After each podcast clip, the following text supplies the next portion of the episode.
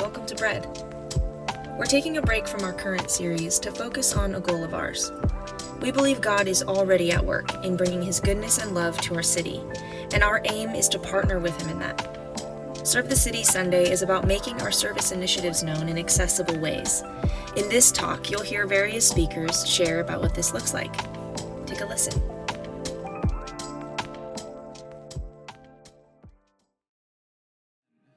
Welcome, everyone. It's good to be with you. If we haven't met before, my name is Raul. And um, just as I was sitting at the front, I looked at my outfit and I realized that I looked like a cartoon character from the early 2000s. Any guesses? Kim Possible. This is literally what she wears cargo pants and a black sweater. Um, and so she was my inspo for today. Um, but, but today we are, today's a special Sunday. We're taking a break from our series, but don't worry, we'll, we will continue with that uh, again next week. Today we're calling um, this service the Serve the City Sunday. And as we get back into the rhythm of our calendar year, we want to keep in focus a goal of ours here at Bread. We are a church that doesn't just exist for ourselves, but we exist also for the good of the city. The image that Jesus gives his people is that of a city on a hill, a lamp that cannot be hidden. And that is who we are. That is the kind of church that we want to be in this city. We want to demonstrate God's goodness, his justice, his care, and his hope to the people of Los Angeles. And we do this by serving the city in ways that we are able. And today we're going to look at a well known parable uh, that Kyle's going to read for us. Kyle, if you can come up. Um, we're going to read this passage and then explore what it means for us today and how Jesus is inviting us to be a people for this city. Good morning. There we are. All right, so we're going to be reading from Matthew 25, 14 through 28. This is the parable of the bags of gold. Again, it will be like a man going on a journey who called his servants and entrusted his wealth to them. To one he gave five bags of gold, to another two bags, and to another one bag, one bag, each according to his ability. Then he went on his journey. The man who had received five bags of gold went at once and put his money to work and gained five bags more. So also, the one with two bags of gold gained two more. But the man who had received one bag went off, dug a hole in the ground, and hid his master's money. After a long time, the master of those servants returned and settled accounts with them. The man who had received five bags of gold brought the other five. Master, he said, you entrusted me with five bags of gold. See, I have gained five more. His master replied, Well done, good and faithful servant. You have been faithful with a few things. I will put you in charge of many things. Come and share your master's happiness. The man with two bags of gold also came. Master, he said, you entrusted me with two bags of gold. See, I have gained you two more. His master replied, Well done, good and faithful servant. You have been faithful with a few things. I will put you in charge of many things. Come and share your master's happiness. Then the man who had received one bag of gold came. Master, he said, I knew that you are a hard man, harvesting where you have not sown and gathering where you have not scattered seed. So I was afraid and went out and hid your gold in the ground. See, here is what belongs to you. His master replied, You wicked, lazy servant. So you knew that I harvest where I have not sown and gather where I have not scattered seed? Well then, you should have put my money on deposit with the bankers so that when I returned, I would have received it back with interest. So take the bag of gold from him and give it to the one who has 10 bags. For whoever will be given has for whoever has will be given more and they will have an abundance. Whoever does not have, even what they have will be taken from them. And throw that worthless servant outside into the darkness, where there will be weeping and gnashing of teeth. These words of Jesus come in his final days. Jesus was in Jerusalem and he's anticipating the crucifixion. And as he arrives into this big city, he's with his disciples. Now, these were small town guys. They grew up in the backwoods. They weren't elites or educated. They came from blue collar families. And when they arrive, they're in awe. They're looking around at the amazing sight, at the amazing architecture, and they are blown away.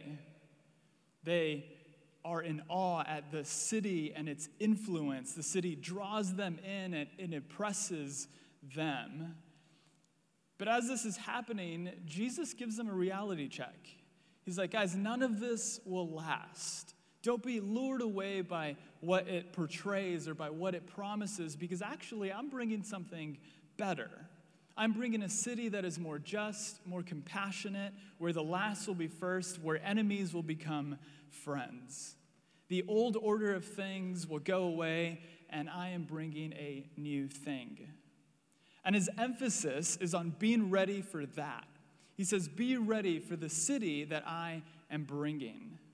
And what Jesus is doing here is he's actually speaking about the kingdom.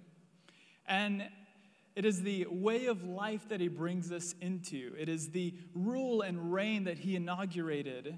Jesus speaks of it not in ways that are obvious to us, but he does so by using stories. In Greek, they're called parables.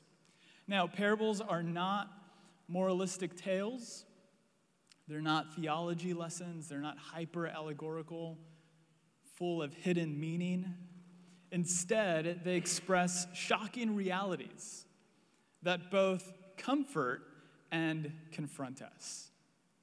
See, parables are meant for us to reflect on, they're meant for us to revisit again and again. They help us to consider the reality of Jesus' kingdom and they help us to think about how to live in response to what God is doing in the here and now. They help us to get ready for kingdom activity. And this parable isn't about making more money. It's not about getting rich. It's not about maintaining capitalism. The point isn't about how much the servants were able to earn or how the master got rich. It's about what being ready looks like. It's about the kind of life that lives in readiness to God's kingdom activity here today. A few weeks ago, when Hurricane Hilary was making its way up here, people got ready. If you went to the grocery store, there were um, aisles that were empty. People stocked up on sandbags, they stocked up on food and water, they canceled plans. The Dodgers canceled a Sunday game. Other people made plans, like throwing a hurricane party. But the point is that there was this thing coming, this thing on the way, and people had to get ready for it. And that is what's happening here in this story. Jesus is saying the kingdom is coming, and here's what being ready for it looks like. It looks like a master trusting his wealth to his servants. Now, that is the comforting part. What this parable implies is that God trusts you. He's trusted you with gifts and abilities, with talents and resources, with people and perspectives, with time and with networks. The servants were given talents. Now, one talent is equal to about 20 years of wages for the average worker. So in this city, in our day, one talent is about $1,200,000. And so between the three servants, they're given about $10 million. And so what they're given isn't cheap, it's not chump change. It's highly valuable in the same way that what God has entrusted to you, what God has given to you, is highly valuable. None of us come with empty hands. None of us ha- none of us come without anything to contribute. We've each been given something valuable. And so, what this parable invites us to consider is what have I got? What have I been given? What is in my hands? See, being ready looks like people who live up to their full potential and giftedness. Being ready looks like sowing what we've been given. It looks like being faithful and responsible with what has been entrusted to us. And so, the confronting part of this parable is how are we doing with what we've been given? Are we sowing or are we hiding? Are we investing or are we bearing? The first two servants, they sow. They exercise their full potential, they do what they know, and they invest what they're given. But the final servant doesn't sow, he hides. And when the master approaches him, he says, I was afraid and went out and hid your gold in the ground. See, the servant doesn't do anything with what he's been entrusted with, not because what he had was too small, not because he wasn't capable, not because he didn't have the ability, but because he was afraid. And I think that the main thing that stops us doing anything for God, anything for his kingdom, is fear. We can be afraid of getting it wrong. We can be afraid of getting it wrong and disappointing God, disappointing others, disappointing ourselves. But notice that the problem with the final servant isn't that he did the wrong thing, it's that by bearing what he was given, he did nothing. And I've learned that one common thing that comes up for people who are learning to pray for others is fear of getting it wrong. Have you ever felt that? Saying the wrong things, having mixed motives, or not being as holy as we think we should be. And this is completely natural as we grow in prayer and as we grow in doing anything for God. We will get things wrong at times. We are a mixed bag. We are holy and still growing in holiness. But none of this should stop us from doing the stuff. I often find that the more we do the stuff, the more Jesus takes care of the details. Earlier in this book, Jesus said, Seek first the kingdom, and the details will be taken care of. In other words, fixate on God, on His goodness, and on His grace. But when we fixate, when we fixate on not getting it wrong, when we fixate on trying to be perfect, when we fixate on not making mistakes, we can become debilitated. We can get stuck. There, there isn't a, a whole lot of points where uh, Greek thought and Christianity intersect. But I think in this particular case, something Aristotle said actually uh, supports kind of the, the, the, the message of this parable. He said, to avoid criticism, to avoid making mistakes, to avoid getting it wrong, say nothing, do nothing, be nothing. But it is better for you, it is better for the kingdom to do something imperfectly than to do nothing perfectly. See, for some, Christianity is about not doing anything wrong. It's about staying in your lane, it's about keeping your head down and waiting it out until the end. But this parable tells us that actually that kind of attitude gets us in trouble. So go for the kingdom stuff. We only disappoint God when we hide or deny our full potential. But on the other hand, God is thrilled when we shine. He's thrilled when we activate our faith to do something, which is what the first two servants did. They practiced their faith. Jesus says that they went at once. There was this sense of urgency, there was an immediate action. They didn't wait for instructions, they simply did what they knew to do. And I'll be honest, um, anyone who's ever done anything for God hardly knows what they're doing. It's rarely the case that there's some master plan or some grand vision. The greatest Christians simply did what they knew to do. So we don't have to have the greatest strategy, we don't have to have the perfect models or the, or the best predictions, we don't have to have the greatest gifts. And I find that encouraging because I can feel pressured to have it all figured out at times. I went to Bible college and I left thinking like I need to discover God's master plan for my life.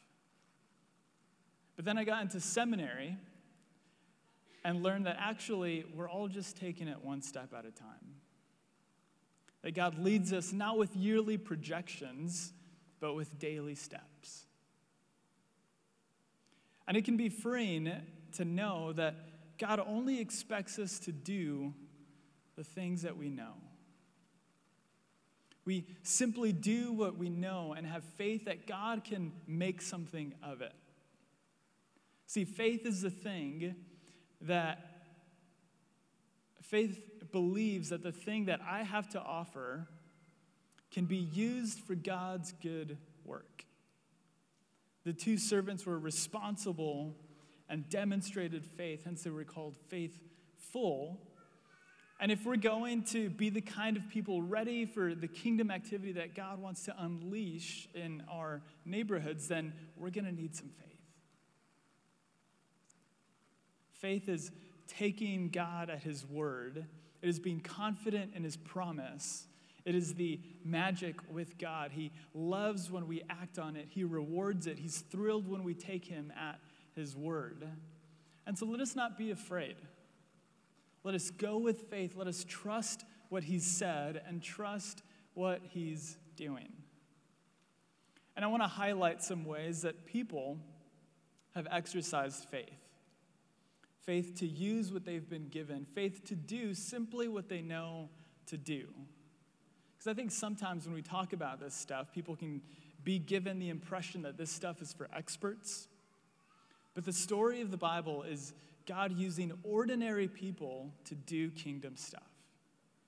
And so we have those stories, we have those opportunities, and I want to invite us to consider how we can be responsible to God by using what we have, whether it's through these opportunities or whether through opportunities that show up in our day to day. So we're going to hear from a couple people. And before we do, um, I want to preface this next bit by saying um, a couple of years ago, uh, when the Taliban reclaimed Afghanistan, there were a number of refugees that arrived here in the States. And these were primarily people who worked with the American government to some extent, and it, remaining in the country would have been dangerous for them. And so a group of people from Bread gathered to sponsor one of the arriving families. And Kari is going to share a bit about what it's been like and how simple, hospitable acts have come a long way.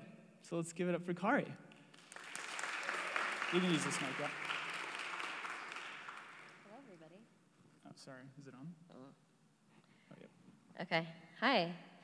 Um, my name is Kari, and I'm one of five people on the refugee team. They all were out of town this weekend, so I'm representing them. We had an honorary six member, Ben Mertens, as well. Um, so we basically, oh, I think we all saw handheld pictures of what happened in Kabul, and we felt so far away from it, and it's hard to know what to do across the world. So when Bread paired with Home for Refugees, this organization, it was such a perfect opportunity to be like, oh, I can do that. I can help. I don't know how, but we can help. And so five of us um, stepped up. None of us are experts in any of these. None of us have kids, but we figured out how to enroll them in school, ESL classes, driving lessons. Um, thanks to so many donations here, we were able to furnish their whole house, which was mind blowing for me to watch the generosity just pour in from everybody. Uh, when you just put out a need, and um, it's like our version of Amish barn raising. I feel like our culture doesn't see that a lot, and so it was really meaningful for me to be able to witness the generosity from everybody here. Um, so it, it's been, you know, not without challenges. Um, there's been many ER visits, many lines in the DMV. There's, it's definitely not been easy. Uh, there's days where you're like, oh man, this is not what I want to be doing right now because of the challenges with our healthcare system and all the red tape we have to go through. But there's also been high highs, I think, in the picture. I don't know if you can really see it, but there was a pool party Jason threw at his house, and it was the first time swimming. We all jumped in with our clothes on, and it was just so fun. We just were diving in and out. Um, it was just a blast. So there's been high highs, low lows throughout the year. Um, our commitment was to meet every Monday on Zoom and go through a checklist and take it step by step. Um, it's, it is daunting in the beginning to see all that this family has lost. They're starting from zero and how to build their life back up, especially in a new culture, new language. And so it's been great. The kids are excelling in school. They're all English is really great. I think a lot of you guys have been able to meet them at, they came, most of them came to field day. Green team should have won. And, um, and then they came to Christmas service, and so hopefully you guys have been able to see them around. And um, yeah, so it's been amazing. They're amazing family. We're so lucky we got paired with them. Uh, there's a few big checklists we're still tr- needing to work with them on, um, coming alongside them finding a work. Uh, we've worked with their resumes and LinkedIn profiles, and they've been actively interviewing and applying to jobs, but that's a big one to aid in their success. So if anybody has leads, let me know. Talk to me after, just to help help them in that process. Um, ben has also uh, let them use his car till January. There's six of them, and it's a five-passenger car. So probably next year, that's going to be something we're going to work with them as well. Our formal um, tie with Home for Refugees ends this next month, but we'll continue on with our relationship with the family just as a natural relationship and help them alongside. So it's been wonderful. Hopefully you guys get a chance to meet them throughout the years and have them you guys can go over to dinner. Their food is amazing. Thanks so much. Kari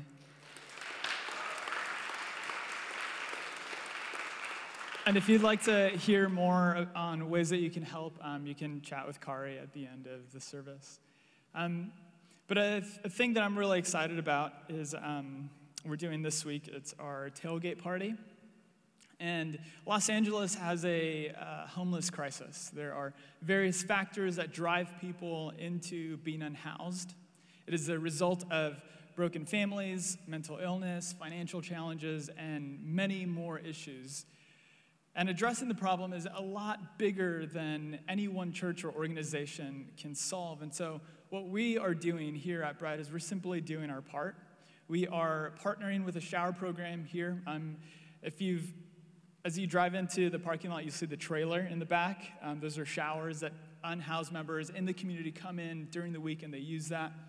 And they come in pretty regularly. Um, and we simply just want to put on a dinner to show them that we care about them, to show them that uh, we love them. And um, we're going to do that this Wednesday with our summer dinner. It's a tailgate party themed. And so we will feed up to 60 guests. We have a program that includes a short talk, um, some games, maybe live music.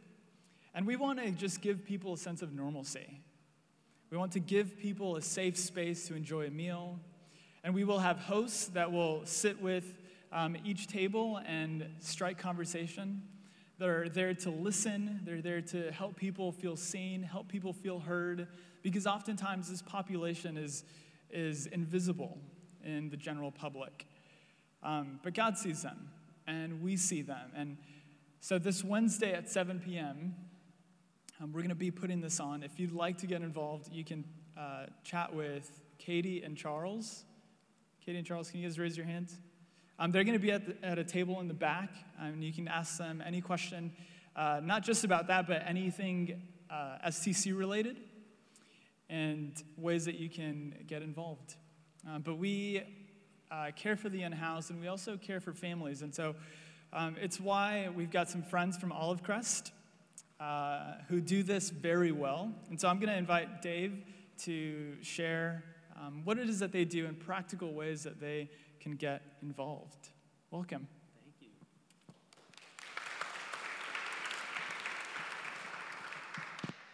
Well, thanks for including us in this conversation about what it looks like to live an invested life. Um, Sharon and I are on staff with a group called Olive Crest, and we are a community partner that seeks to prevent child abuse by strengthening and equipping and restoring children and families in crisis, one life at a time. And what does that look like? Well, um, you know, we want to make sure that kids are safe.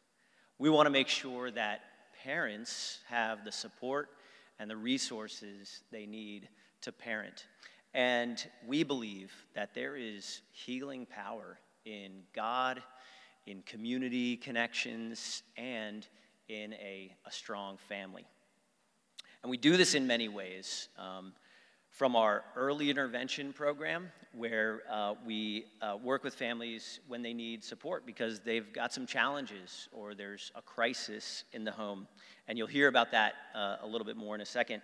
We also train and certify uh, foster parents to provide a safe and loving environment when uh, kids who are in the foster care system need a place uh, to be. and then lastly, we provide support to parents and, and families when they've been reunified with their children, or maybe when an adoption has been finalized, and we want to come alongside them and provide uh, the support and community that they need. And, uh, you know, maybe you'd say this morning, well, I can't be a, a foster parent. And that's very understandable. But we've seen that um, in this space, there's really a place for everyone.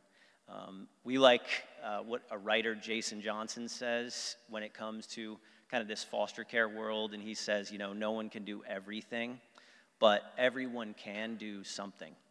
And uh, I want to turn it over to Sharon to tell you a little bit about uh, some examples from our early intervention program, uh, which we call our, our volunteer hosting program. Good morning. I just want to explain a little bit about our volunteer hosting program and what that looks like. I'll just tell a story that happened this very week on Monday night. We um, got a call on our hotline from a hospital social worker up in San Fernando Valley. And she said, uh, We were working with a mom, the doctors and I are working with a mom who has been in and out of the ER a few times since May. She was very ill. Every single time she left the ER, because she said, I can't stay here. I don't have anyone to watch my kids.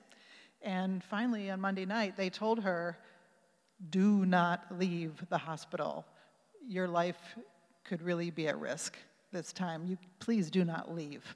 So the social worker called us and she said, Do you have anyone who can host these three kids? If we don't find anyone, we'll have to call DCFS and have them go to a foster family. That, by the way, is a at least a six month process. So we were going around and texting our network of hosts and trying to find someone if, who was open. And one of our hosts, she has two kids and their family was so excited while we're getting information from mom and my coworkers doing the paperwork over the phone this host was texting her friends saying, Does anybody have an extra mattress? I want to do this, but can anybody uh, run to Target to get a couple outfits for the kids? And the, her daughter, her eight years old, so excited, she set up the whole room all by herself. And so a little bit later that evening, the whole family was on the way to the hospital. They picked up the kids, met mom, and hosted them until Friday morning. And this really works. I love what Raul was saying. You don't have to do this perfectly. You don't have to be perfect. You just have to offer what you can. Um, these hosting situations are definitely not always last minute. Most of the time, they're planned more in advance. They're not always medical conditions. Sometimes it's grandparents who just need some respite. Sometimes it's a family living in a car. And moms have told us this many times I can deal with being out here this is no place for my kids. I just want them to have a safe place to go for a couple nights until I can get more money for a hotel room. Um, it's all kinds of situations. Sometimes moms are just plain overwhelmed. They have no support. I love it when they call us when they're just overwhelmed because we can help them out for a couple days and give them a little break. And we can help them to know that yes, somebody is out there who is trustworthy and somebody does care about you. It's a wonderful message to give them. So it's just all about volunteers opening their home to a parent in need and just letting God do what He wants to do through their service. So, yeah, if you'd like to uh, explore what it looks like to be uh, generously hospitable, as, as Jesus has been for us, as you guys have been for us today, uh, we would love to talk to you more. We'll be at a table outside if you'd like to explore welcoming a kid into your home or supporting those in your community who do. Uh, or you just want to know a little bit more about Olive Crest, we'd love to talk to you afterwards. Thanks for having us. Thanks, Dave. Thanks, Shannon.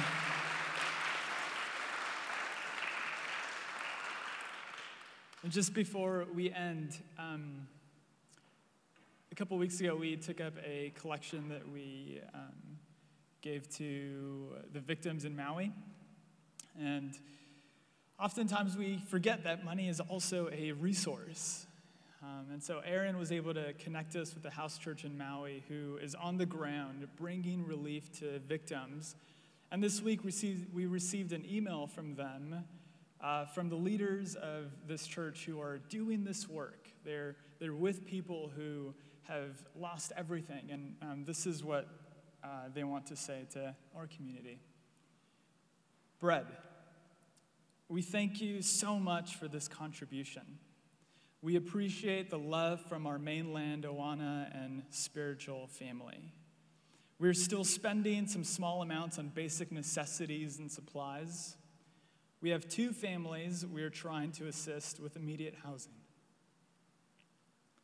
Their names are Carlos, Jasmine, and their eight year old Galilea. They escaped the fire on foot, found Carlos's mom on the street, and got in her car to escape. They lost everything but the clothes they had. Another mom and her two young kids, Lily, Ava, and Ollie, were on the south side of the island when the fires happened. And all she has left are the things she had with her. She still needs new clothes and shoes and a new place to live. Our local families lost homes. They go back to generations. And we are anticipating there will be immense financial need over the coming years to help them rebuild on their precious land. Your money will go to a combination of these needs. But please lift them in prayer. We appreciate you so much. Mahalo nui loa. And that's to us. Um, so thank you for generously supporting um, those who've been affected uh, on the island. But this is what the kingdom is about. It's about coming alongside God and bringing his goodness and his justice and his love to our community. This is what God is ready to do. This is what the kingdom stuff is about. And the parable, this parable, is about being ready for it. He's given you things that you can participate with him in his good work. We exist not just for ourselves, but for the city. And we believe that God's kingdom is a place. We say this often at Bread. We believe that his kingdom is a place where everyone gets to play, where everyone has something to contribute. Whether you have five talents, two, or one, there's something of valuable that we all come with. Something of value that we all come with. And so please don't hide what you have. Please don't withhold it. Put it on display, sow it, make use of it, be responsible with it, and allow God to use you. If the band can come up, we are um, done here. But just, uh,